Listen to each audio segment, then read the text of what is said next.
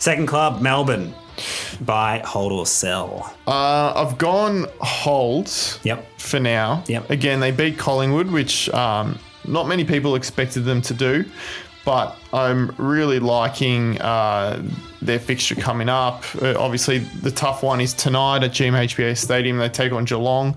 They're not favourites for that one, which was interesting. Um, and obviously, th- they're without Clayton Oliver. But you look after that GWS, St Kilda, Brisbane at the MCG, Adelaide at the MCG, Richmond, North Melbourne, Carlton, Hawthorn, and then Sydney to finish off. That is a very favourable run home, and that is going to get them in um, some good form going into finals. So um, I should probably be buying into them, not holding. Actually, but um, actually, yeah, I'll change mine to buy. I'm buying Alright. into Melbourne. You've talked yourself into it, and uh, fair enough too. I am going a hold, and it's a long-term hold. So they're already second. They're already second favourite.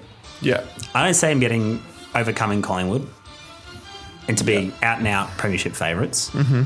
Yes, they thoroughly dominated Collingwood on an off day. They haven't really done that to anyone else of merit yet. Obviously, I haven't played Geelong. They could go down to Geelong and make me look silly and smack them at Kardinia Park. Then I'd say kudos, and I should have bought you, and I missed out.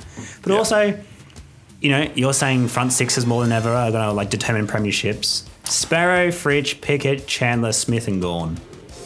I'm not really scared of that forward line. Are you scared of that forward line? no, no, it's it, they've never really had the best forward line. I, I don't think. Yeah. Yeah. Um, but And- still, I think they've proven to score goals. Well, yeah, it's through a spread. Yeah. And like the last spread team we had was what? The Bulldogs? Yeah. Yeah. Richmond, maybe, but even Richmond still had and Riewoldt and Riewoldt and then added Lynch. Lynch. So, yeah, the last team to do it without like a, a proper forward line was the Bulldogs. They did it once and they got lucky, in my honest opinion.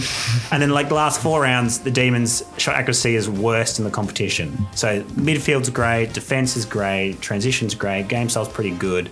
But if you don't make it count on the scoreboard, like they didn't against Collingwood, Yeah. you're going to have domination periods and not make it count. So I'm not scared of the D's yet, so I'm not buying it. Yeah.